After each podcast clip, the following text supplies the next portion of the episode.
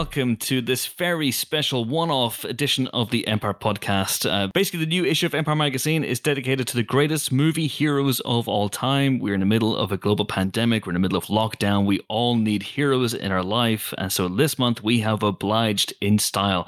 We asked you, the readers, the listeners, to vote for your greatest movie heroes of all time. We rounded up your votes, we came up with a top 50, and this podcast is going to count down that top 50. We're not going to agree with all of your choices. I'll say that right off the bat. Uh, but joining me to discuss the list are three of the biggest heroes in my life, mainly because they've all agreed to do this. Uh, you do that, then you're a hero in my book, no matter how many people you've killed in cold blood, Ben Travis. look, they all deserved it. I uh, look. If if we take anything from a recent certain blockbuster, if you call Ben and you've killed hundreds of people in cold blood, there is still a way back to the spoiler, lights. Spoiler. Apparently. I've got issues with that inclusion, Ben, which will be coming up in due course, I'm sure. oh, believe me, me too. this is good. Excellent. Excellent. We're all on the same page. That's good to see. Uh, but listen, uh, Ben is a hero in my book, and so is the next person a hero in my book, no matter how many millions they've embezzled over the years. Uh, Amon Warmann, it is a pleasure to have you here. How are you? I'm good. I'm good. Um, if if I have embezzled millions, my bank account is, is not aware of it. Um, so, uh, the money was just resting in your account, just resting. yeah, yeah. I would, yeah. I would very much like what you just said to be true, but unfortunately, does not seem to be the case. Oh my god, you want to embezzle millions? Hey, saying, saying it's not in your bank is that is that an an admission that it's like all pure cash under the floorboards? You've gone full Walter White. Chris, in the edit crawl space out. into your house. It's all there. yeah, this could be admissible in court. As your lawyer, Amon. is podding bad, would be breaking pod. One of the one of the two. One of the two. And listen, the the last person in this podcast is a hero in my book. No matter how many orphanages she's had bulldozed over the years, um, sometimes she even lets the inhabitants get time to get out. Well- uh, it is, of course, Helen O'Hara. Look, speed is an advantage for orphans. They need to learn it early. They need to move fast, react to these things, you know? Um, I'm just teaching them about the real world, you know? Yep, absolutely. At any moment, a wrecking ball could come in through your metaphorical window. hmm And I'm what I- riding it like Miley Cyrus. Yeah. Yes. Only in this case, it is not a metaphorical wrecking ball. It is a real wrecking ball. And yes, Helen is astride it. So you'd best move, young orphan, lest you be That's one. splattered. Anyway, so here we go. At number 50 is Chief Brody. You all know me. You know I make a living. That's not the same character I know, but whatever. it's uh, it's Martin Brody, Chief. Chief. we'll find you for three. We'll catch you for ten. You've got your you've got your um, impressions and you're just going to do them. Isn't that right? So whether relevant or not. No one can do a Roy Scheider impression. We're lucky it wasn't an impression of the shark. Well, the shark was called Bruce, so I just presume he goes, "Get I." Um. Anyway, it's an Australian joke. Is it Martin Brody from Jaws is number fifty. Can anyone do an impression of Roy Scheider as he was then? It's easy to do one of him as he is now. I'm on. yeah, I, He's dead. You see. I, I decline.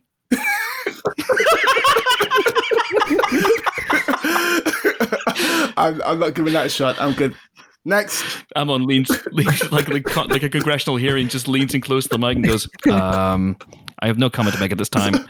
Ben, Ben, can you do an impression of Roy Scheider? I I might try and do a. Let's go for a. Uh, park the car in the yard. And him trying to do the voice of somebody from Amity Island. Okay. Yeah. Okay, Wow. Helen, you've never done an impression in all your days on this that's podcast. not true. But it's mostly true. And I'm not going to Yeah. do this one. Okay. Anyway, what do we think of this character, Martin Brody from Jaws? I think he's the only Jaws character on the list, apart from the yellow barrels. They pop up later on, literally. Uh, what do we make of of this? Take it away. I mean, he's got one of the greatest kiss off lines of all time. The final line in Jaws, that smile, you son of a bitch, is incredible. And he's standing up for corruption. He's trying to tell the mayor to close the beach because people shouldn't be gathering where there is a big old shark. And maybe we need more people like Martin Brody right now telling the authorities not to uh, get people to gather for uh, financial gain. Uh, when it's not really safe to do Oh, so. Political point. I love it. I love it. Ben just got political. Yeah, I no, I think he's great. I think he's a great sort of um, everyman hero. Is is the phrase always used of those kind of early Spielberg guys? Um, but he is he's a he's a guy he, he's a guy who feels real and fleshed out in 3D. He has concerns and problems and things that he's trying to be worried about that go far beyond the shark. And the shark is initially a distraction from those things. You know, he's getting settled in a, in a new place. He's trying to get used to the culture of this new town. He's trying to make sure his kids behave responsibly round the water. You know, he's trying to get over, I think, some trauma from his time in in 1970s New York City. So he's he's got stuff on his plate, and he feels 3D and real and fleshed out and, and finely drawn as a result. And I think that's great. Yeah. Now this list is full of book heroes, rightfully so, as you might expect. But um, it's got a lot of heroes who um, are very human and sort of rise to the challenge as well. And uh, this is definitely in the latter category. You also mentioned that in the magazine, uh, Jaws co-screenwriter Carl Gottlieb uh, talks about uh, what makes Martin Brody such a great hero as well. Uh, Yeah, he's great, and he's he's flawed. He's one of the most relatable Spielberg heroes. I I love him. I think he is the the heart of that movie. Uh, Quint is the I don't know what Quint is of that movie. He's the, the spleen of that film. Um, and and Hooper is the the the sort of um, Brain. he's the, the the the brains of the movie. Quint is the soul of the movie, and yeah, I'm getting there. Okay, I figured this out now. Hooper, Hooper, Uh, Hooper is the um, Mr. Hooper. Uh, Hooper is the lungs of the movie. Oh, I've lost it. Anyway, what I'm trying to say is Brody's the heart of the movie, and he's great and he's flawed. Like you say, Ben, he's in corrupt. You know, he he's standing against corruption, but he gives into it initially. Like he he bows to pressure from the mayor to close the beaches or to open the beaches rather, and that leads to the death of the Kintner kid. And it's whenever she slaps him that you know I think she finally slaps some sense into him in a, in, a, in a way. I love the interplay. I mean, God, we could talk we, we could talk about Jaws all day long. Um, but the interplay between Brody and Hooper and Quint on the on the boat at the end, the last forty yeah. minutes of that movie is just incredible. And uh, Roy Scheider really grounds the character brilliantly. All right, so that was twenty six minutes on on the number one. Uh, so Going well. here we go. Uh, number forty nine. I'm intrigued by this one, if I'm honest with you. Uh, Merida from Brave. Mm. Yeah, she's a great character. I feel like uh, uh, it was a couple of years after Tangled had come out, but this is around the time that the sort of Disney and obviously Brave is Pixar, but it feels the most Disney-ish of the Pixar films for me. Uh, this was the time that that Disney was really retooling and reangling what it is to be a Disney princess. Um, there's that great scene um, towards the beginning where uh, it's the sort of arrow contest and it's sort of the guys trying to play to, to win her hand and she just schools them all in front of everybody she fights for what she believes in and there's a really great story um, in there between her and her mum and the mother daughter relationship a, a kind of across generations and expectations and her changing the minds of people about who she can be and who she wants to be. Um, so yeah especially in an ideological sense she's um, she's a real hero. Yeah. And I think we don't see that mother daughter relationship um, explored very much in movies. Um, certainly, Brave was the first one in a long time, even though we've had a couple of uh, of that story since. And uh, and it, f- it feels like it's important because we get. A, I know I bang on about it, but we get a lot of father son stories, and it's nice to have you know a, a bit of a balance to that with with Merida. And and yeah, I think it is. A, it's a good story about you know finding your own route and not being you know, forced into society's expectations of you. And I think that's probably why it rings true with a lot of people who struggle with their own identities, who struggle with their own place in the world, um, who struggle with a society that is maybe hostile or seems hostile to their identity. Um, so it, it, it, I think it's good that she is considered a hero by so many people who voted for her. I have to say though, I am surprised that she's on this list, and uh, I'm surprised by an omission, two omissions on the list, because there are a couple of animated characters on this list, uh, a couple of them coming up fairly, fairly soon as well. Anna and Elsa from Frozen, the biggest animated movie of all time, are not on this list. Is that a surprise, I- or do you think that the that maybe uh, you know the Empire listeners slash readers that maybe that movie skews a bit younger? I don't I don't know. What, what's your what's your take on that? I, I certainly think, in terms of identifying with them as heroes, I think we're all outside that that range. I think you know if we vote for this in list in ten years' time or twenty years' time, they are going to go high on the list. Mm-hmm. I would Mhm. imagine, um, particularly Anna, who is actually the heroine there. I, I think those two. Um, I think there are going to be some ones coming up that we argue about what exactly makes a hero, and I think these two. The best thing about them is their partnership. I think each of them standing alone. Uh, they're, they're probably better together because they balance each other out so well. It's the it's the love and the companionship of Anna. It's the fearlessness of Elsa as she starts to embrace who she is, and those two kind of coming together to to be there for each other and lean on each other is what makes them so special. Whereas I think individually they maybe like don't quite Maybe. Mhm. Yeah. shine in the same way. Do you know what I mean?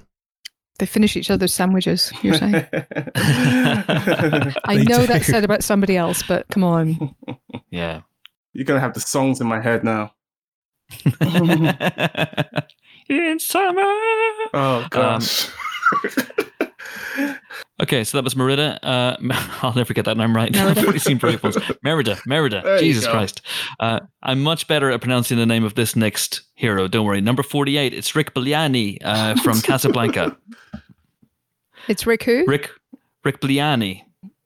No? Why why don't we just call him Blaine, just for a giggle? That's right. Yeah, okay, sorry. It's Blaine Bliani uh, from from Casablanca. you know, from Everybody Goes to Bliani's. No, it's Rick Blaine. It's Humphrey Bogart. Uh, Mm. And I think this is the oldest film on the list, Casablanca. I think. Oh, okay. Um, Yeah.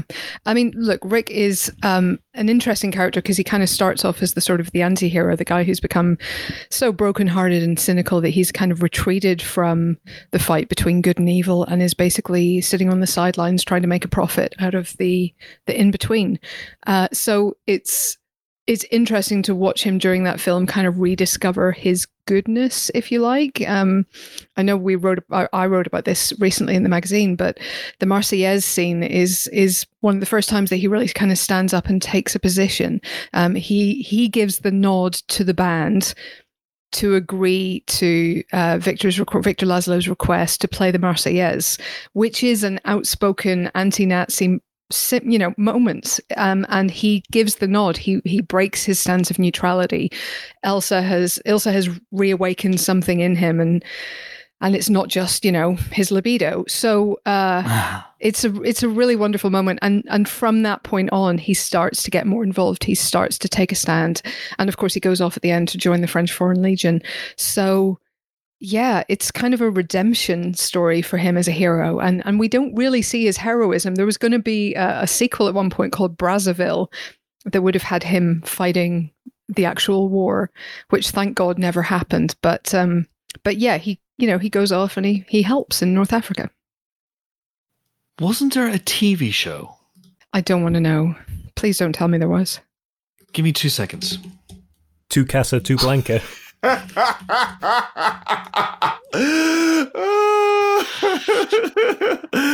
would I would watch that sequel.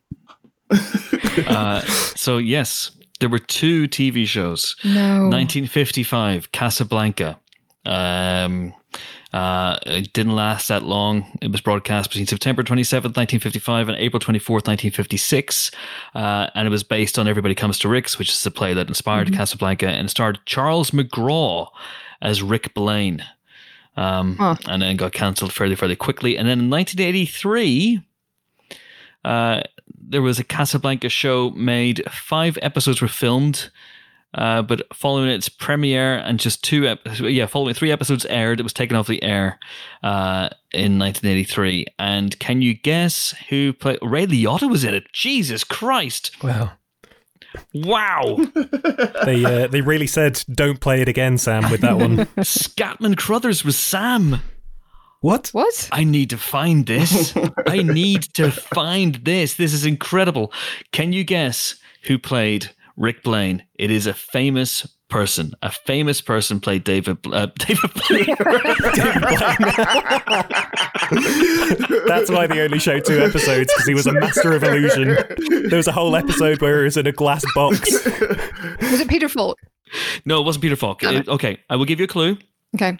It is uh, an American uh, leading man. He was he's most famous for playing a TV cop. So yeah, Peter Falk's not too far off, but he was part of a cop duo on screen Who is he? Starsky or Hutch. Correct. David Soul, who of Oh course played Starsky or Hutch in Starsky and Hutch, uh, was Rick Blaine, and I really desperately, desperately want to see that. That sounds horrendously awful. Um, cannot wait to dig that one out. All right, so Rick Blaine is number forty-eight. Any other characters of that era that you would like to throw in? Um, Hildy Johnson from His Girl Friday. She's my favorite of all time. I think she's amazing. Roger Thornhill from North by Northwest isn't on this list. Mm. Well, I mean, he's not really. He's just kind of caught up in some stuff. He's along me. for the ride. yeah, basically. um, I think heroism wise, Ingrid Bergman in Notorious is a pretty good shout. Like she gives up a lot to do the right thing and to kind of redeem her name after her father's uh, crimes in that movie. That's that's a pretty cool shot. Heroes, heroes, heroes, Heroes, heroes, heroes, heroes. mm. It's like I, you know, it's, it's like, what is heroism? What is heroism? Go, What is but you know? For example, well, we'll get to it. We'll get to it. We'll get to it. There's a couple of omissions from this list that, are, that have that have intrigued me, shall we say? But anyway, it's only 50 people on the list. That's all we can we can accommodate. Number 47. No arguments with this one. Is Axel Foley from Beverly Hills Cop 3. what? Just that one. None of the others. Uh huh. Wow. Nah. There's a lot of um, people on this list who defy authority to do the right thing. And uh, Axel Foley is definitely one of those people. And it just becomes more and more likable uh, as he goes along. Uh, no small part because of Eddie Murphy being Eddie Murphy at the height of Eddie Murphiness, um, which is really cool. And his uh, sort of burgeoning friendship with uh, Rosewood and Taggart um, is really, really fun to watch as well. Um, we've broken it down into five of his best lines, and my favorite of the five is they're not just regular cops, okay? They're super cops. The only thing missing on these guys are capes, which is great. so, yeah, very deserved. Which probably wasn't in the script. Probably not. He's great. I mean, talk Mm. about sheer force of, of character, sheer force of will, and just grabbing a character that must have been fairly nothing on the page and injecting it with his own incredible charisma and swagger. And uh, and making Axel just this, you just can't take your eyes off him. He's great. He's so good, and yeah, th- there's there's no way that most of that film was in the script sent to Sylvester Stallone. You know, it can't have been. There's a sliding doors universe in which Sly Stallone has starred in Beverly Hills Cop, and uh, wow. and Eddie Murphy ends up in, in Rhinestone, and you're just like, what's going on? anyway, uh, number 46, it's another animated heroine. It's Moana. Make, Make way, way, make way. I'm so glad we both did that. Uh, I bloody love Moana. She's Uh, great. It feels like if we were talking about Merida as like towards the beginning of, of Disney's sort of reinvention of of these sort of um, non-traditional feminist uh, heroes in their sort of ostensibly princess movies, uh, Moana feels like the peak of that at the moment. In that, um, yeah, she's got an animal sidekick and uh, all that. And she wears a dress, but that doesn't mean she's a princess. She's the daughter of the chief. She goes out. She finds the demigod. She returns the heart of Te Fiti. She's a wayfinder. She, I love that metaphor in in the in the story that she learns about the past, learns about the history of her people, and uses that to find a way forward. Um, I think is a, a beautiful thing. And yeah, it, it's it's that classic defying authority and following the voice inside her to to sort of take her people into a prosperous future. Um, and the songs are bangers as well. Amazing. Can I say except you're welcome? You're welcome. Also, she considered the coconut, which uh, we should all do. it free. Do you guys do you guys know the the rock rap from You're Welcome off by heart? Kid, honestly, I could go on and on. I could explain every natural phenomenon: the sky, the grass, the ground. Oh, Yeah, that, that was was Maui Maui just just messing, messing around. I killed a nail. I killed a nail and buried its guts. its guts. Sprouted Uh, a tree. There you go. uh, co- coconuts. Coconuts. What's the lesson? What is the takeaway? Don't mess with Maui when he's on the breakaway. breakaway. And there's pa- tapestry here on my skin. It's a mapper of the victories I win. Look what I do. I make everything happen. Look at that mini me Maui. Just tippity tap. Ha ha ha ha. ha, Hey. Hey. You now owe Disney £5,000 each. Well done. I think they owe me, to be honest. Have Have you guys seen on uh, on Instagram that The Rock keeps singing that rap to his baby daughter, who's like two and a half, Oh, three, nice. and she absolutely will not accept that he might be involved with Maui. No, she loves him doing the rap. She's very much there for that. But when he goes, um, "Is Daddy Maui?" No, ridiculous. Oh, It's very that's cute. Amazing. Oh, bless, bless. All right, number 45, uh, Katniss Everdeen. The girl on fire. Isn't that Lisbeth Salander? I'm confused. That's the girl who played with fire. All right, okay. Yeah, um, yeah, Katniss is is great because she actively throws herself into harm's way to save uh, a more vulnerable person, namely her sister, and is you know ends up not just saving her sister but standing up for her her entire people and against an entire corrupt system. Um, so she's she's pretty pretty phenomenal, I think, as a character, especially in that first book. that I mean, for that story for that generation, look at Gen mm. Z having this story that says to Gen Z, teenage girls can start a revolution and change the world, and we're sort of even seeing that in effect now. Yeah. is kind of amazing. And if you think about um, the impact of characters on screen and having a phrase that enters the pul- the cultural lexicon, um, I volunteer as tribute Mm. is absolutely a part of the um, wider cultural consciousness Mm. now, um, and that is Katniss all over. usually in a slightly different uh, sense though because it typically Mainly seems to be yeah. it typically tends to be a thirst tweet rather than Yeah. uh, a revolutionary one Very true. 44, Max Rockatansky. We actually have it down as Mad Max here.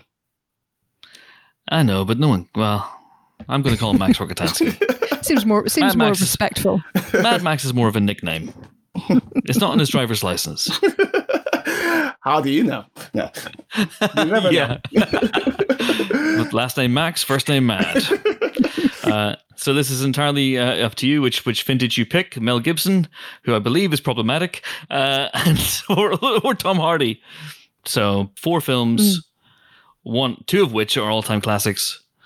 Um, this is your your solid post apocalyptic bloke in a wasteland with a shotgun, isn't it? yeah it is and it's it's a bloke who uh, spawns legends everywhere he goes i love that kind of recurring theme through the the first three films especially that he sort of he leaves a mark behind himself he leaves a, a, a space for some kind of civilization to reemerge and he becomes kind of the foundational myth of that space um, which is which is a kind of a nice motif but um, not so much in fury road because there's a lot else going on Mhm. um, Mhm. Mm. But yeah, he is. He's basically the one sane man left in the in the Is he post. Sane? Well, okay. I mean, well, it's I mean, the losing name the suggests otherwise. Sane Max. Mad in the sense of cross, mad in the sense of angry. It'll be fine. Working on himself, Max. I'm taking some time. Max. yeah, I think I've grown as a person, Max. Uh, all right. Number 43. Speaking of heroes whose cool hero name may not be the one printed on their driver's license, we come to Blade, whose real name is, of course, Eric. Eric. but for some reason, he has chosen to go with Blade instead. Uh, I fucking love Blade. Mhm. End of, Mm. end of, end of speech. yeah. Nah, you know, I will die on this hill, but there's, there's still a number of people on the internet who do not want to give Blade the respect it deserves for starting uh, the sort of superhero movie boom, the modern superhero movie boom Mhm. that we now have. Um, and yeah, uh, it also came sort of before The Matrix, and you know, he he made Leather look cool before Neo did, um, which is also good. But um, but yeah, there's there's just a certain amount of cool that comes with Blade, especially in those first couple of movies. Um, and that is, you know, what the movie really thrives on uh, in a Mm. big way. And from the moment he makes that incredible entrance in that nightclub, uh, you're sort of you, you just want to see more of him. You're completely on his side. Um, so yeah, and Wesley Snipes, you know, I've said this before, but this was very much Wesley Snipes's Blade as opposed to a Blade played by Mhm. Wesley Snipes. One of the reasons why I'm excited for the new Blade is because I think it will be Blade played by Mahershala Ali, while in Mahershala Ali's Blade, there's a distinction between those two things. But Mm. Wesley Snipes' Blade is still very cool and one deserving of being on, on this list. You mean it doesn't necessarily bear a lot of resemblance to the character in the comic books? Uh, it's like almost like he he imposed his himself, he imposed his personality on the character, Absolutely. and, and kind of dragged it kicking and screaming into the late nineties. Yeah, no, the, the comic books changed because of Wesley Snipes. Um, that is how Yeah. sort of influential his portrayal was. Uh, and yeah, he just got that character from the beginning. It's great. It's he is so cool in that film, and I'm I'm with you. I would die without you on that on that hill, Amon. You would not be alone on that hill. Uh, you know, without too will be without. Blade, Marvel don't have the confidence, or studios don't have the confidence to go for X Men, which then leads you know to Spider Man, and then you know leads you know, and now here we are, almost twenty years later, more than twenty years later, going nearly full circle with with Blade coming back into the MCU. But it was so pioneering in so many ways. You look at Blade, the first Blade, you know, it's it's R rated, it's ultra violent, it's dark, you know, it's it's and Wesley Snipes is so good in this role. He's so good. Uh, you know, I said my, I wrote a piece for the magazine about this, but I, and I don't want to repeat myself, but I'm going to, you know, like to have the confidence to pull off a line like some motherfuckers are always trying to ice skate uphill and not just make it like you know what he means, but it's also the coolest thing you've ever heard. In the wrong hands, it like could have tipped over into arrogance and unlikability. But but Wesley, you know, and I know he's had his issues off off camera, um, but on screen, that is just it's glorious, glorious. glorious. It's a role uh, Wesley Snipes could do with his eyes closed, including the time he actually did, and they had to CGI eyes opening onto his face. Oh my god, gotta love a bit of Blade. and at number forty-two is a character that I absolutely idolize as well. Uh, this is possibly my favorite character of all time from my favorite movie of all time. It is Ash from Evil Dead one, two, and three. And Take uh, it for the away, magazine, Chris. Take it away, Chris Hewitt. Uh, and for the magazine, I interviewed Bruce Campbell uh, yet again, and uh, he was just tremendous on uh, on Ash and the the endurance of Ash over the years. Uh, and if you guys haven't seen this character, it's it, yeah, he's the coolest coward in movie history. He's he's just he's incredible. He is craven. He is idiotic. He is a moron. Um, but he looks damn cool while doing so. Uh, I truly, genuinely believe that Campbell's performance in Evil Dead 2 is one of the greatest performances in the history of celluloid. It is an extraordinary tour de force of athleticism, of physical performance, of uh, of uh, of an actor who's just giving it his all. The scene where um, Ash finally snaps because he's been taunted by the evil all night, and so there's a scene where the evil possesses every um, every bit of furniture in the cabin and makes it laugh at Ash, and including like a lamp, uh, Moose's head, and the doors, and they're all laughing at Ash. I know this isn't selling a movie, but trust me. And then Ash snaps and starts laughing as well. Just delirious, insane, manic laughter is glorious. The sequence where his hand has been. the sequence where his hand has been possessed by the evil and he has a battle with his own hand in the kitchen. And his hand and he grabs himself and it's like the, it's like the three stooges. It's like buster keaton. It's glorious stuff. So he grabs himself by the head with his possessed hand flips himself over smashes himself in the head with plates. It's incredible incredible physical comedy but at the heart of it also is this incredibly iconic wonderful heroic performance. His delivery of the line groovy is my jam. It is where I live. I love this character. I love this hero. I love these movies. Thank you very much. Good night. And Bruce Campbell is an absolute hero for putting up with everything Sam Raimi quite literally threw at him over the course of uh, those films, especially Evil Dead 2 and, and Army of Darkness, Yeah. when it just everything goes nuts and he's being splattered with things. He, like you said, he's sort of twatting himself over the head and like it's so full on and so funny. He he's like a hero in the survivor sense that anybody who could put up with all of the things that happened to him because of that bloody Necronomicon um, makes you a hero. It's Absolutely. amazing. I mean, you- you're talking about there's that scene right at the beginning, which which kicks off the second movie, where kind of picks up in the first movie, slightly remakes the first movie, where mm-hmm. the evil rushes at him from the evil's point of view, grabs him, picks him up, and propels him through the woods and flips him around, and it's this great continuous shot, and he's being hit with tree branches and leaves and all sorts. And those are actual real tree branches that Sam Raimi is is standing off camera and mm-hmm. belting Bruce Campbell with because they're old friends, and he's laughing evilly as he does so. That's how I like to picture it anyway. And uh, like he's really scratching his eye and all sorts of stuff. And uh, it's just it's just a wonderful performance. And uh, it's at 42, which is far too low, although it is the meaning of life. And Ash is the answer to the eternal question. Right. So, 41. uh, Clarice Starling. Uh, too low? Arguably, yeah. Maybe just because uh, you know the, the the character was hard done by in uh, in the city. Was it Hannibal she appeared in next? Yeah. Film wise, obviously Yeah. not TV, um, which was just dreck of the, the lowest order. But Jodie Foster's Clarice Starling, I think, is extraordinary because I think she just walks the line perfectly between nervousness and obviously a lack of experience, a lack of um, of knowledge. Really, um, she's put in this position kind of as a throwaway sacrificial lamb, uh, ironically, uh, and yet she ends up getting the results to to certainly her boss's surprise, and I think a little bit to her own surprise as well. Um, so the the scenes between her and uh, Hannibal the Cannibal Hopkins um, are just they're they're just fantastic because they're clearly both i- incredibly bright, sharp people, um, and he.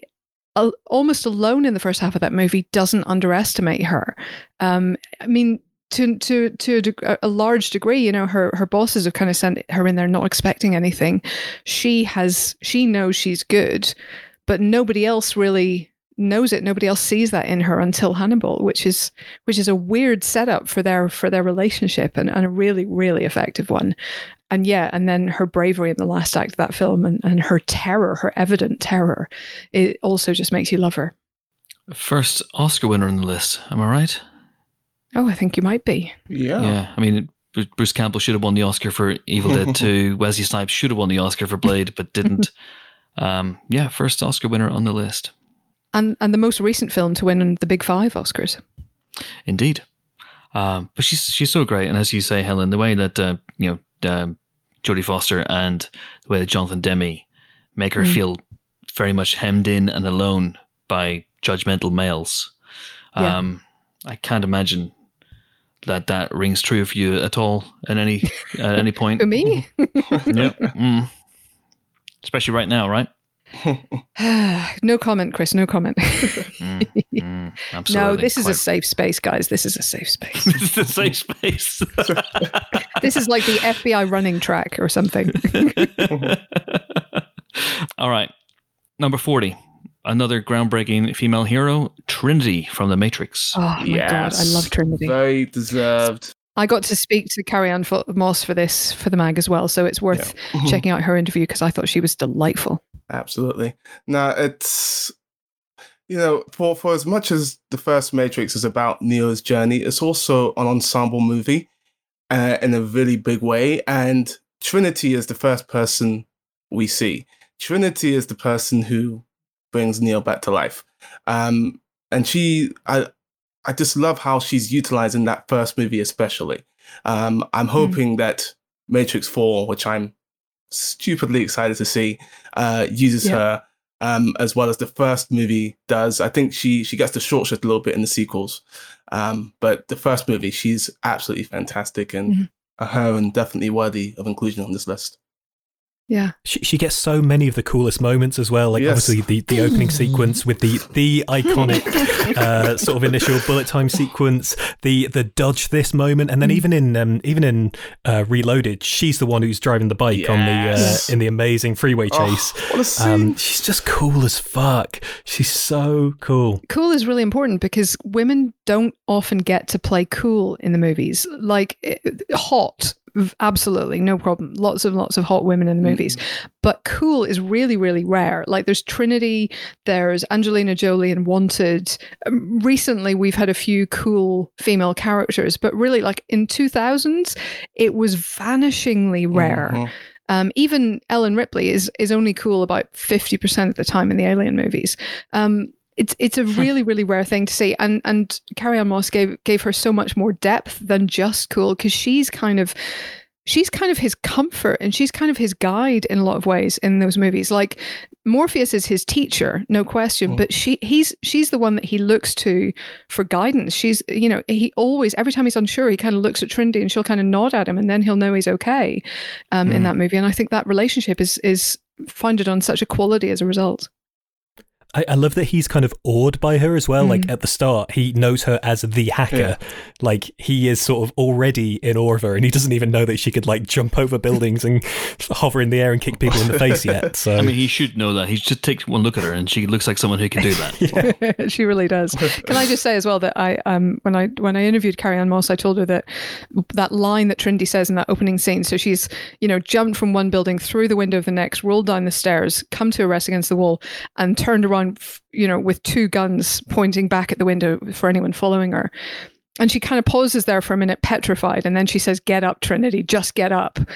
And goes on about her her chase, uh, like that's the way I got uh, get out of bed in the morning. That is genuinely one of the phrases that I use to myself when things are tough. You get up in the morning. Yeah. By jumping out of the window of one building into another window, pulling out two guns, pointed at empty space. Yes, It seems a bit much, Helen. I mean, you know, you've got to get your exercise somehow, Chris. No, but literally, the Neighbours line the again. line is one that I use a lot, and uh, and All right. c- uh, comfortingly, Carrie Ann Moss says she also tells herself that on the regular. so uh, Amazing. Avengers theme plus Matrix is how Helen wakes up. Not bad. Yeah. Number 39. At my signal, unleash Maximus. oh, oh, Oh my god! I love this movie. One of the greatest movies of all time, in my in my opinion. I freaking love it. And you know, it's, it's this is not this is not This the your first. ash. This is not the first time I will say this, but I there are very few things I love seeing more on screen than good leadership. And Maximus is a guy you just gravitate to immediately. Like after that incredible scene uh, where he sort of uh, wills his fellow gladiators to victory, and they're all sort of shouting Maximus, and he's being sort of lowered down back into the the cage.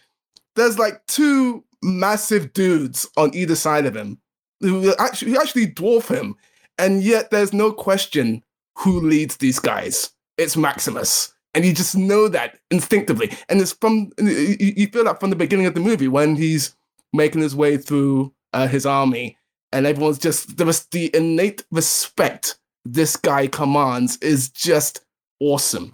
And Russell Crowe absolutely deserved the, the Oscar that he won for this. Um, Ridley Scott, for me, this is still his best film. I'll put it above Alien. I love it that much. Yeah.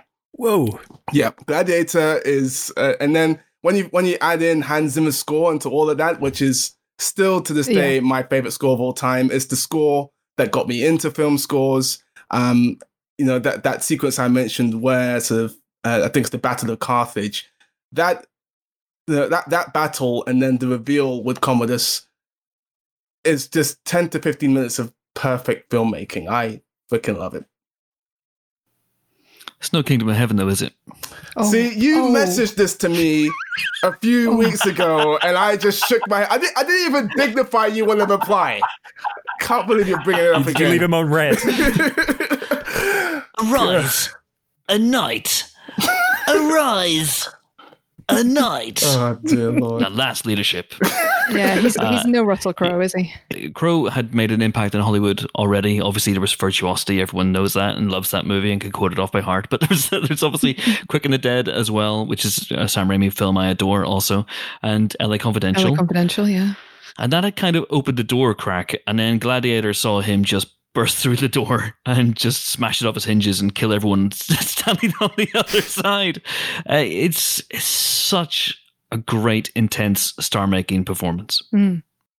And a real celebration of manly manliness. You know, he's he's he's never been better in that movie. And in some ways, I think it's been a, a little bit of a, a curse almost on his career since because it's really hard to get that balance of toughness and tenderness and and humor and you know, as as Amon says, leadership. Um, and I think uh, some of his films since have tried to kind of replicate the formula and not quite done it. I mean, Master and Commander is the only one I, I can Yeah. think of where he is as charming as he is here. Yeah, I love Master Commander Far Side of the World too, uh, Mm. but it's still second in comparison to this movie for me. Yeah. You guys have heard, presumably heard about the batshit insane Nick Cave script for Gladiator 2. yes. Yeah. Yeah. Ugh, don't do it. As in Nick Cave, Nick Cave. As in Nick Cave, Yeah. Nick Cave. As in um, uh, Ridley Scott and um, Russell Crowe wanted to make a sequel to Gladiator 2, and they were like, somehow they got Nick Cave, who has co written screenplays in the past. Mm. Somehow they got Nick Cave to wr- write the screenplay for it. And he was like, um, but it, hang on, didn't, didn't Maximus die at the end No of the first movie? And they were like, you'll work it out.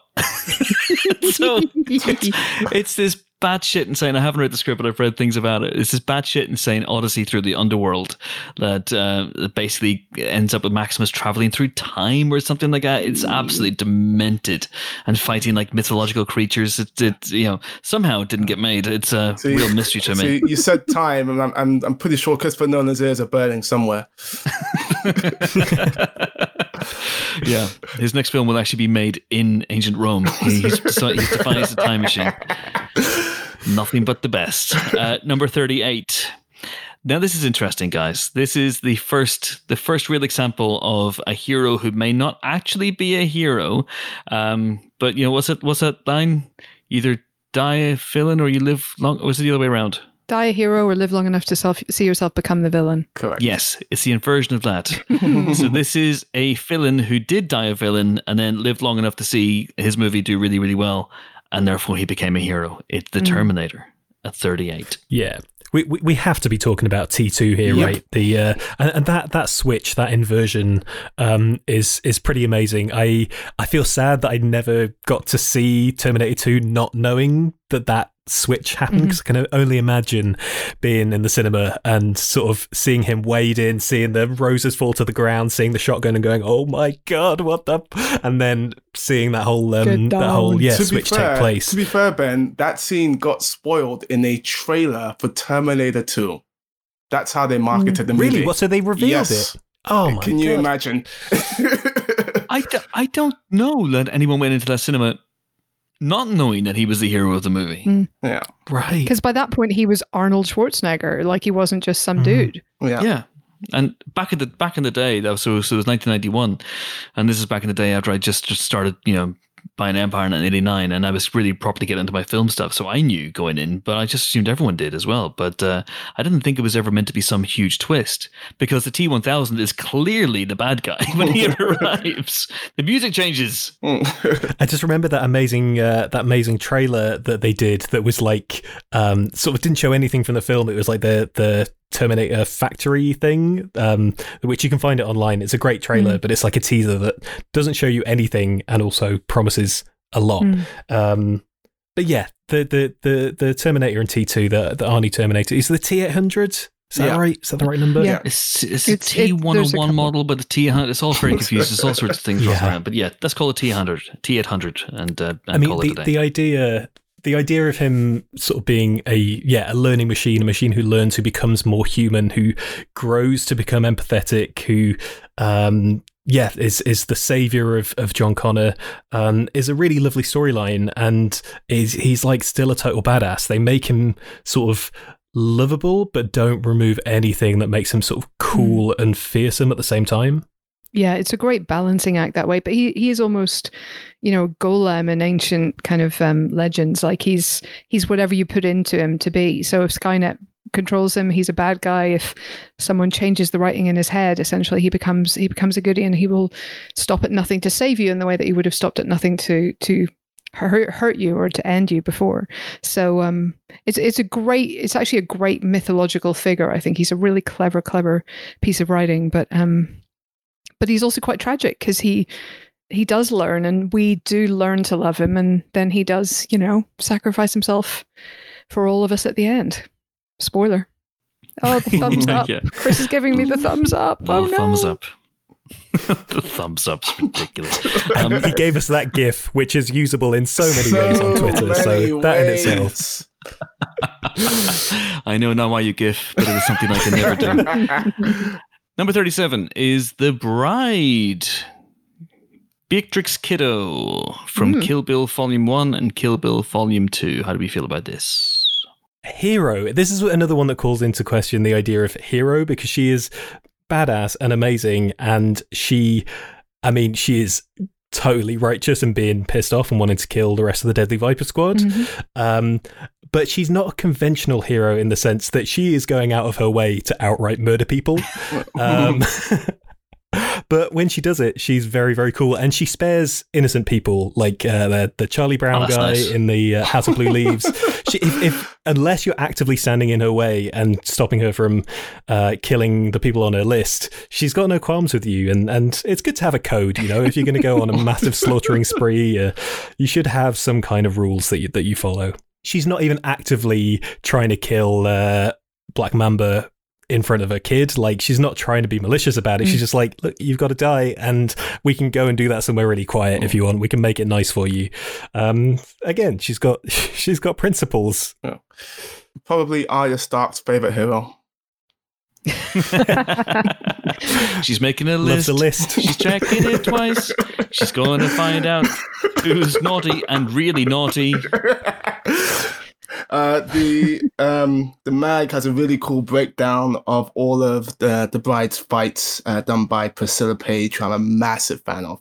Um, and it's really cool. So we got Beatrix versus Vernita, we got Beatrix versus the Crazy 88, Beatrix versus Bud, Beatrix versus El- Ellie Driver, and Beatrix versus Bill. Finally, That fight with Elle Driver is is all time great Mm. for me. That's just a fantastic, fantastic fight. do you think we're gonna get Volume Three? I really Yes. hope so. I would love, I would love Tarantino to come back round to this. I think it would be a really great. It, it- his whole thing is he's very aware that he's making a legacy.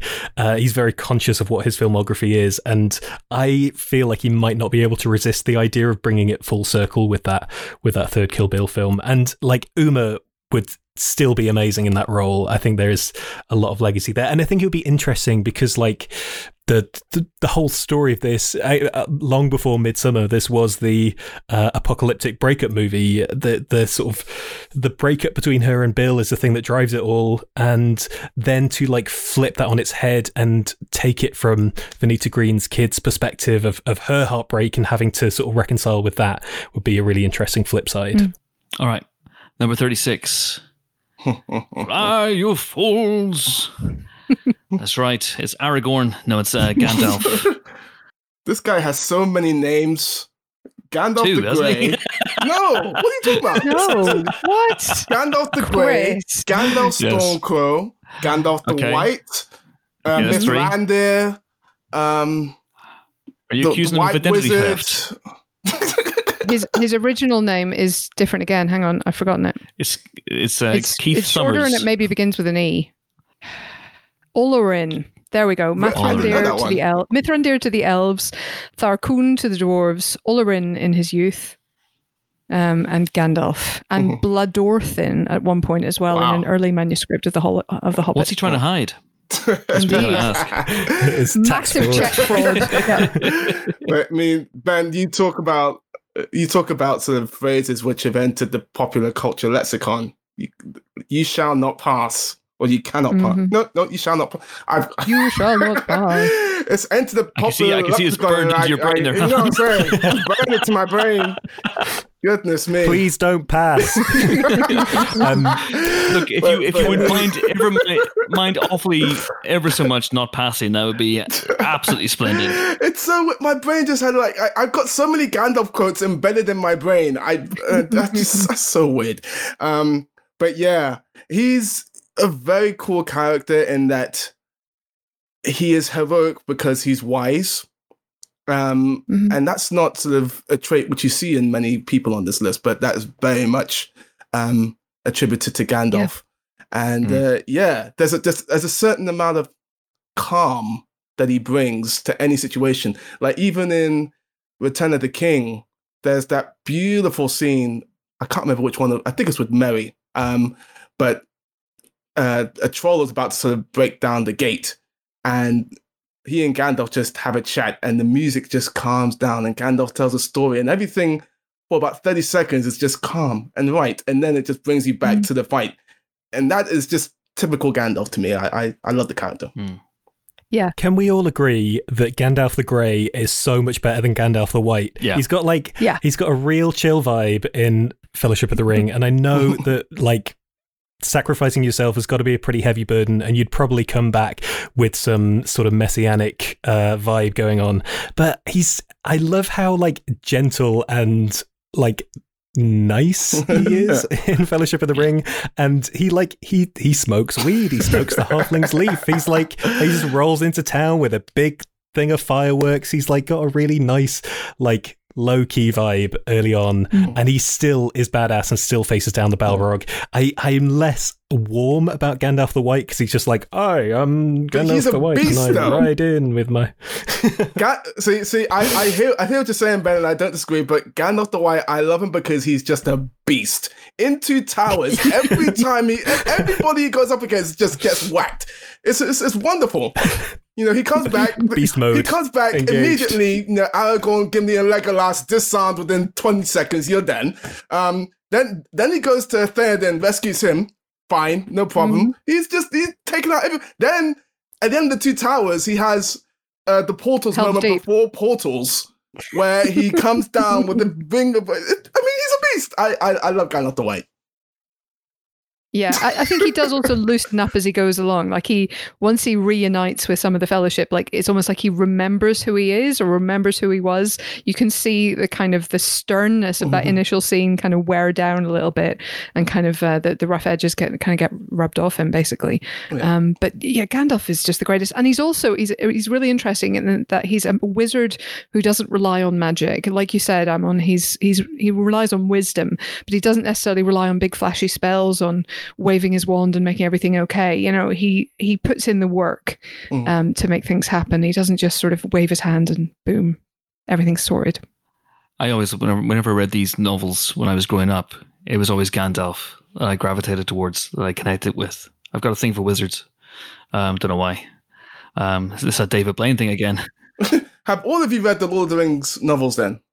Thank you, Ben. Oh, yeah. I'm with no, you. No, I tried. Uh, me too. I, I I yeah, I remember getting about halfway through the first one and just being like, I am not enjoying this, yeah. and it's a bit of a slog. And oh, I think to be honest, even the films it took me a little bit of time to warm up to the films. I was 10 when the first one came out Young and people. it was great and i was really into the like hobbit storyline it was only much later uh, i think we're going to get some other characters but some of the other storylines in that in that trilogy um really really hit me in a different way when I was a bit older.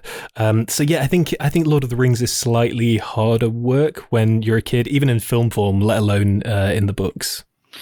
One last thing on Gandalf before we move on. Um, McKellen is fantastic. There's no yeah. question about that. No one's disputing that. still a small part of me with wonders what Sean Connery would have done with it. no, there's not. Stop. I mean, look, I, I love Sean Connery. Really I adore I adore Sean Connery.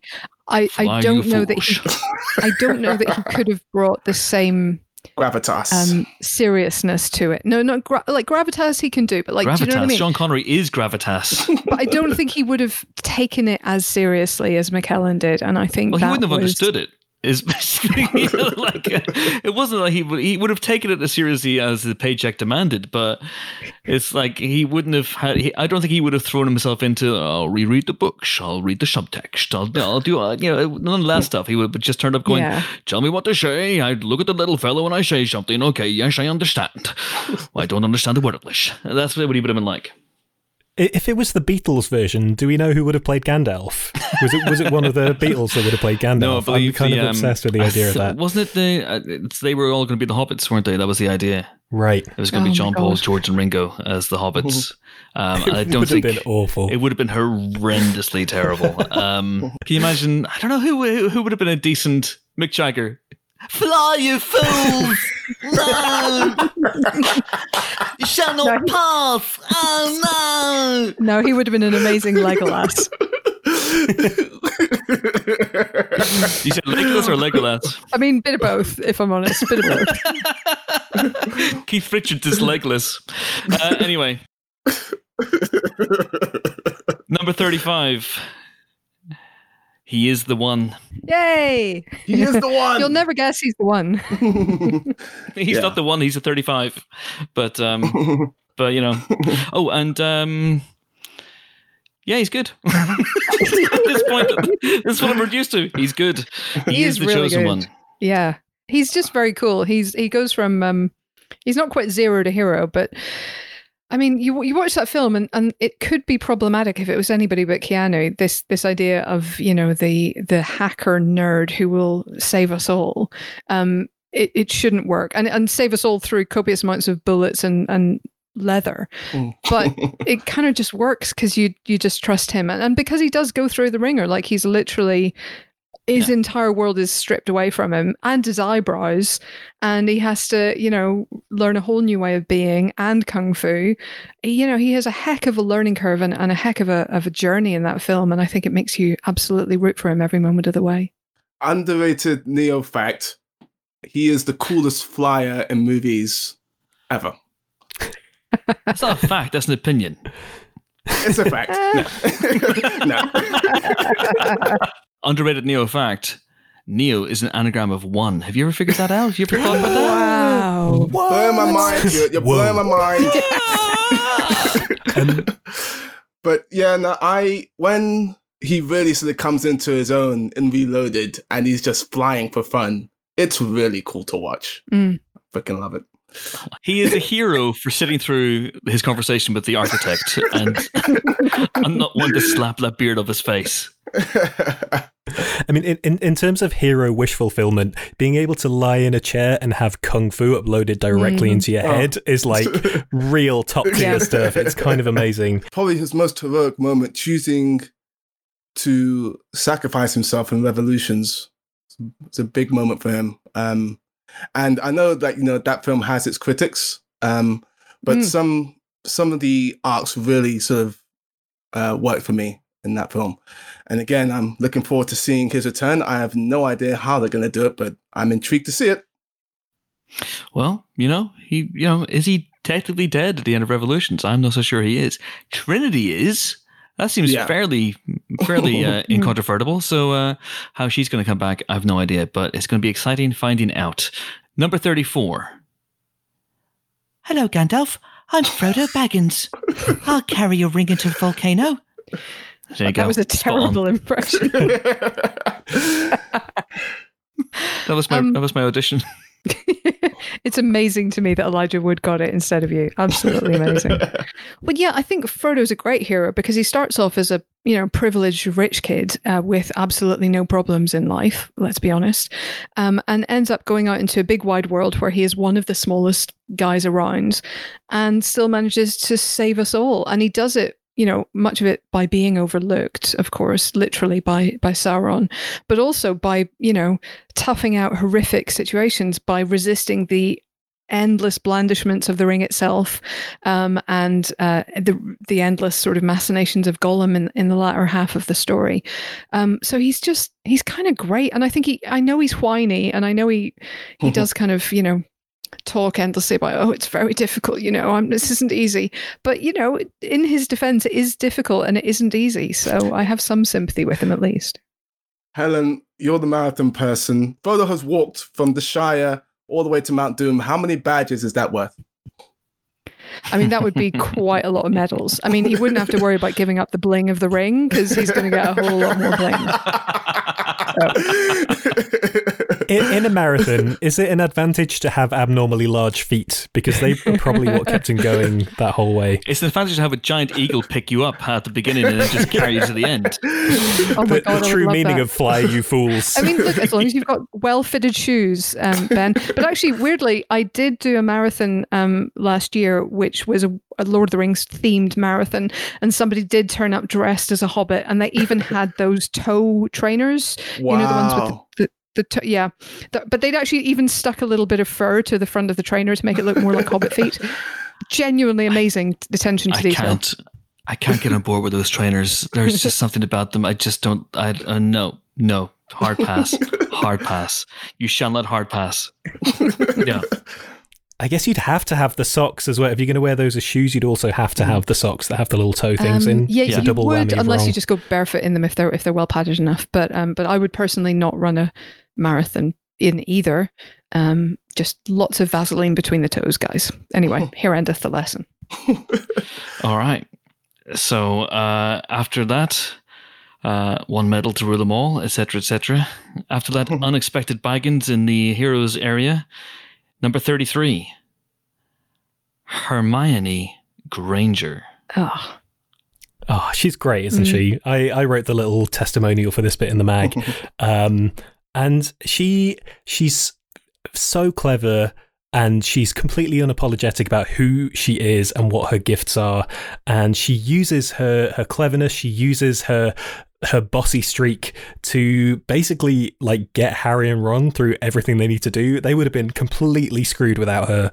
Um, She has all the bright ideas. She's read all the books, um, and yeah, it's it's a lovely message. Her being sort of of muggle parents and not really having any way into this world and just excelling through uh, sheer intelligence and hard work and diligence. And everyone comments all the way through how she's the the brightest witch of her age. Um yeah she's great. Also she punched malfoy in the face in one of the best scenes in the in the whole series. Um so she's not afraid to get her hands dirty or to smack fascists. So yay hermione. Yay Hermione! Absolutely. Number 32 is Jason Bourne. Mm. This guy. Everyone's fully on board with this. Number 31. i just can't remember who he is to be honest chris now you know how he feels. ben, you set him up. I'll I'll kind of Yeah. semi knock him down. Um, yeah. So for this, I interviewed Paul Greengrass uh, for the magazine. So if you want to read that, I had a lot of fun catching up with Paul, and uh, so yeah, I um I did this on Squadcast with with Paul, and um. he had his bookshelves behind him, and you know, obviously, he's an incredibly intelligent guy, very, very worldly wise guy. He's very, very uh, connected and plugged into what's happening in the world right now. And on his bookshelves were all these incredible, you know, political books, current affairs books, books about you know the state of the world as it is now. And I became very, very rapidly aware that my books behind me were Lee Child, Stephen King, and I was standing. I was the way I was sitting. I was sitting. I have an Avengers logo. Which is basically uh, something I nicked from one of the tables at the Avengers Endgame World Premiere in LA last year. Oh, were you there? As a- You've never mentioned it. I don't know if I've ever mentioned it, but I was there. And as the party was winding down, my wife and I were like, "Should we take a just just fucking nick one of these?" So we nicked one of them, and uh, we freed it. We freed it. We rescued it. Uh, otherwise, it was gonna be it was gonna be pulped. Uh, so we we we we spared it from its uh, its terrible fate, and we brought it back. And I've now stuck it on my wall. And I was aware that we were having these discussions about you know politics and the real world and all this sort of stuff. And I had an Avengers logo on my wall, and I tried to do this thing where I, while Paul was talking, I tried to just move my head ever so slightly to try and cover the yellow logo behind me, and then that revealed to Stephen King, and I was like, oh no! So up comes the arm. he just become really unnatural by the end of it. Anyway, Jason Bourne. Um, i'll tell you what's nice about that yeah, you you were saying obviously you spoke to Paul Greengrass for, for the magazine. I did. And Jason Bourne could have used that magazine to beat the shit out of someone. Yay! That's Probably me resourceful. for having an Avengers logo on my wall.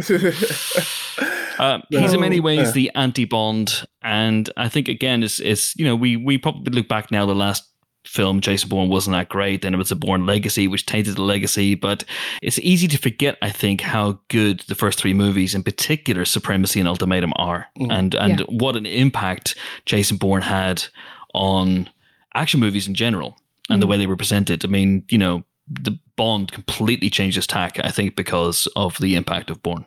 Yeah, and I think it's it's not just the you know the shaky cam and the you know the the more grounded action sequences. I think it's also this idea of needing redemption of of having to make morally questionable choices in pursuit of what you think is the right thing, um, which is which is essentially you know Jason Bourne's whole thing. Like his whole thing is trying to figure out not just who he is, but what he did that was so dreadful because he knows there's something, and he's trying to to get to grips with that and and atone for that in some ways. And I think that had been almost entirely missing from Bond before the Bourne era influenced films. And I think it's been a real addition to that character because it's given him depth for really the first time, arguably, and and certainly some nuance that had been absent before. Mm. There, uh, there are also very few people who can inspire copious amounts of fear by the way they end a phone call. Jason Bourne is one of those people, and it's always very cool when he does that because he's standing right next to you. Oh damn! You're looking tired, Alan. Am I? How, oh, how can you see that? Oh no, you're in my room. Uh, number thirty-one. This guy's fairly clear cut. There's no, there's no um, conflict with him. It's Atticus Finch from To Kill a Mockingbird. Yeah, I mean, I wrote the bit for this one, and I just think he's incredible. I think he has probably um, he's the one shining example of a good lawyer that people sort of tend to put up in, balance to all the others.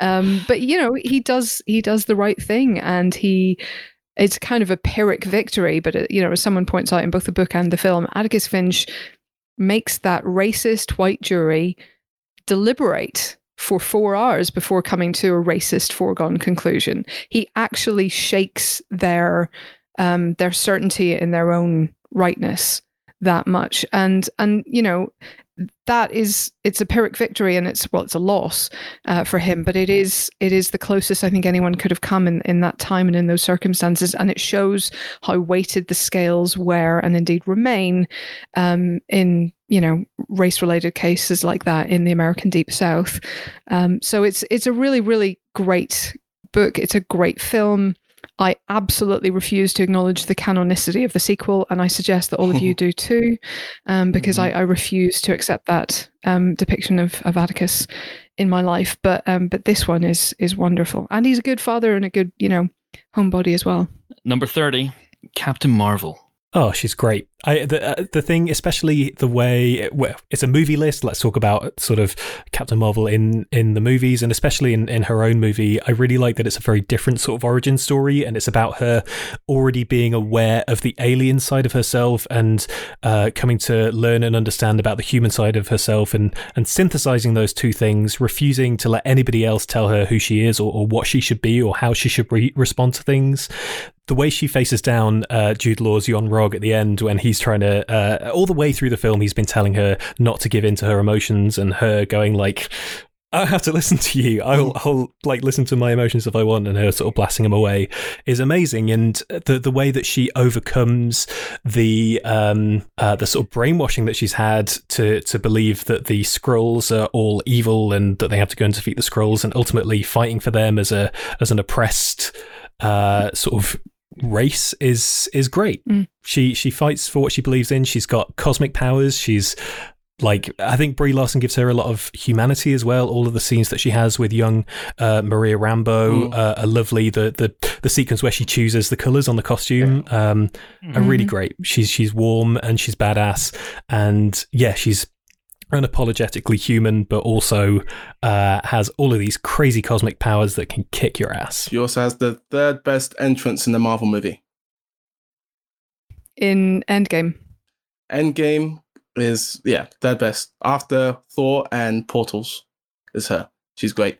Um, what when she crashes through yeah, Thanos' yeah, ship in, yeah, in the third act? Yeah, that is, she's, that is she's, great. She's yeah, she's great. I think I think Endgame um, is interesting in, in it. It points the the way towards what that character could become. Um, mm-hmm. I think with lists like this, there's always a bit of a recency bias. Sure. Uh, so certain characters might not be on this list if we were to do this to you know if, if, we were to do this like three years from now. Having said that, Captain Marvel two would be out by that point exactly. and be probably amazing. She probably would have been the list uh, as well. But mm. I don't know if I would have had her on the list at this point. It's a mid tier MCU movie, but hey ho. Um, mm. You know, we can we can quibble about this one. We can downright be uh, angry with number twenty nine. What the fuck is Ben Solo doing on this list? Empire Raiders, explain yourselves. Oh, you're not yeah. here. Uh, you didn't show up, did you, you cowards? This is a weird one just because, you know, okay, there's some redemption there at the end, all right? There's a level of redemption. And there's certainly been a level of um, unsureness about his villainy throughout on his part as well as any, uh, several other people's. But I mean, that's true of Darth Vader as well. And Darth Vader has been voted the best villain on all sorts of lists throughout history. So I'm not sure that we can have Ben Solo as a hero if we don't also have Darth Vader as a hero because he spent, I mean, three more films being a hero than Ben Solo did. Um, It, it's this is this feels like an odd one. I feel like we might be going on the fact that Ben Solo has better hair than Darth Vader, and and you know, but but by that standard, I mean, this should be Poe Dameron's place. So I, I don't really understand. That's really harsh. Like, like Anakin Skywalker has helmet hair. Like don't don't patronize him. Don't discriminate Look, against him just because he has bad saying. hair. I didn't say I was discriminating against him. I'm saying people are discriminating for the good hair. Hmm. Different no, I, I, get that. I'm not saying you are, but I'm just saying this is this is. Uh, I'm trying to explain this the shit show of a choice. This is ridiculous. He's Ben Solo in these movies for about three minutes. How is he on this list? what is going on? And when he does become Ben Solo, he's rubbish. he, he is emblematic. I think he was voted by all the people who, all the men who love to show up way too late at the last minute, do the bare minimum, and then give up. Oh, I'm fully on board. Sorry, Uh, now, now you've explained it. I think people really maybe see themselves in that and uh, lean into it. Fuck it, put yeah, at number one. E- even I, as the as the uh, sequel trilogy stan, can't condone uh, Ben Solo being on this list, especially because Kylo Ren would be very high up on a villains list for me. He's such a rich and complex villain who, um, I mean, it's Star Wars. He's going to get his redemption, and he ultimately does. But uh, like, yeah, twenty minutes at the end of the film. Mm, At if the end of the third yeah. film, to, to get him on the heroes list is uh, it's a reach. It's a real reach. It's like bringing on. It's like you know you're three three in a cup final, and it's the 89th minute, and you bring on the substitute, and he and he he pokes one in from two yards to win the game, and he gets all the glory, and all the people who've put you know they've gone through their blood and their sweat and their tears, and they've left it on the pitch, and they have to watch this fucking prick going off and, gla- and grandstanding and being carried aloft on the shoulder of his shoulder of his teammate. Furious, I'm furious about this. Scores when he wants. Solo scores when he wants. He's one of our own. And solo, he's one of our own. Wow. Anyway, Yeah, it's. I, I think it's fairly unjustifiable. This one. Um, I mean, he does have that cool move with the lightsaber. That's the only reason I can think of that people have voted for him. Genuinely, I think. I think that cool move with the lightsaber down the back has has you know inflated his position on this list to a point where mm. he is on this list. it's a farce. It's a farce, and I move to have it stricken from the record. I, I wrote the entry for this that sort of ties into the, the next entry on the list that we'll come to and trying to make, even in the way that we approached it, trying to make the argument that has to start with look, he killed his dad. And that was a very bad thing. It's really hard to claw your way back from there, which is also why, like, fair play to them. That the I think the way they do his redemption is genuinely well done. I, I believe that that redemption when it comes um, from a place from a very very the deep dark depths that he plums himself into. He redeems uh, himself by imagining a conversation with his dad where his dad absolves him of all his crimes. It's a nice conversation. I mean, come on, man. Come on. uh, but anyway, listen, you know, I've made my peace with Ben Solo. He's on the list. There's nothing we can do about that. And luckily, I'm, I'm totally happy with whatever comes next on the list. Number 28. Holy shit, it's Rey. yes. Well, no, this makes more sense. Rey. Yeah. Rey highly deserves to be Yeah, here. she does. I, I, I, when I wrote that thing for the website on, on May the fourth, uh, saying that the sequel trilogy is is my personal favorite Star Wars trilogy. Uh, yes, feel free to shout. Um, That's fine. I a big part of that is Rey. I love her arc, like the the where she begins in that trilogy. That that scene of her eating her one half portion.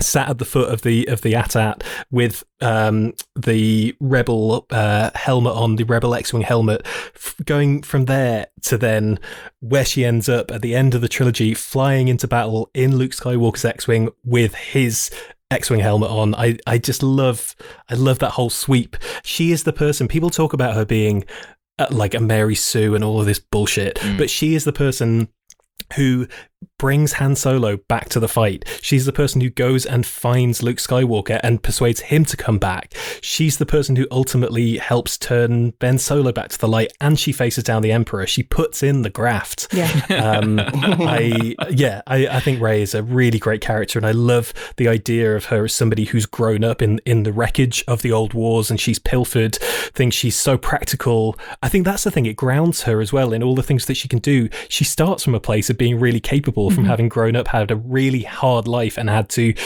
get whatever she can for herself in order to survive. Um, yeah, I love Rey. I think she's great, and I love the choice that she makes at the end of uh, the Rise of Skywalker. I love her self affirmation. Mm. Um, I think that's a really powerful moment.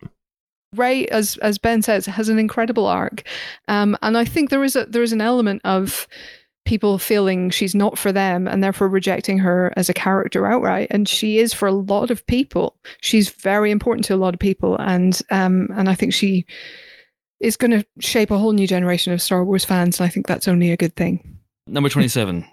Harry Potter.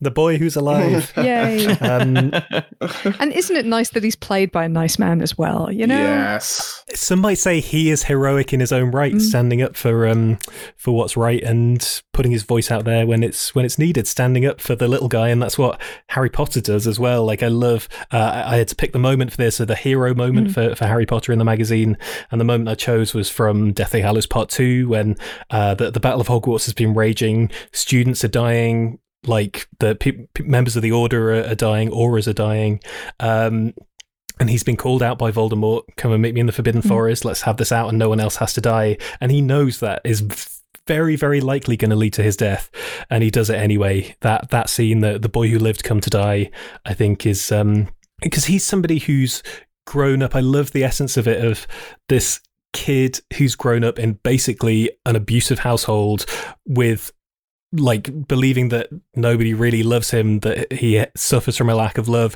finding out that he's some he's somebody special Mm. and he can do magic and even though he comes from that place he he's never a prick when he finds out he has power he doesn't lord it over people he um He he, uses it to roots. empower other people he remembers his Mm. roots um yeah i think he's a great character and uh yeah daniel radcliffe also solid dude Yeah. I solid, that. solid dude. I appreciate uh, Ben that you keep pointing out how many uh, uh, people associated with, with Harry Potter have Rad as part of their name.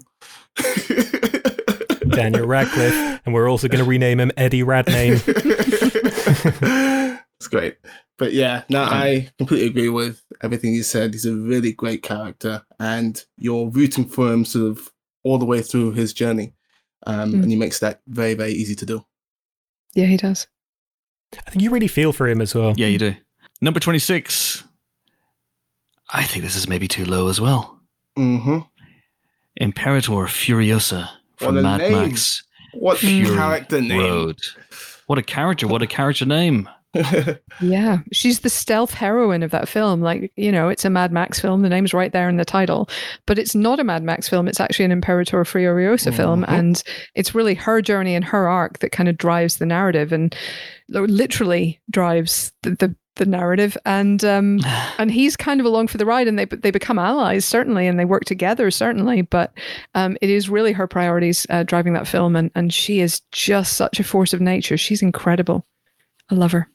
Yeah, tremendous, and you know, her, she's the emotional heart of the film as well. It's her Mhm. emotional journey. It's her. It's her moment. It's her lowest moment when they get to the, the you know the green, green place, and they realize that it's it's absolutely desolate, and you know she has that moment where she slumps down the sand and and screams.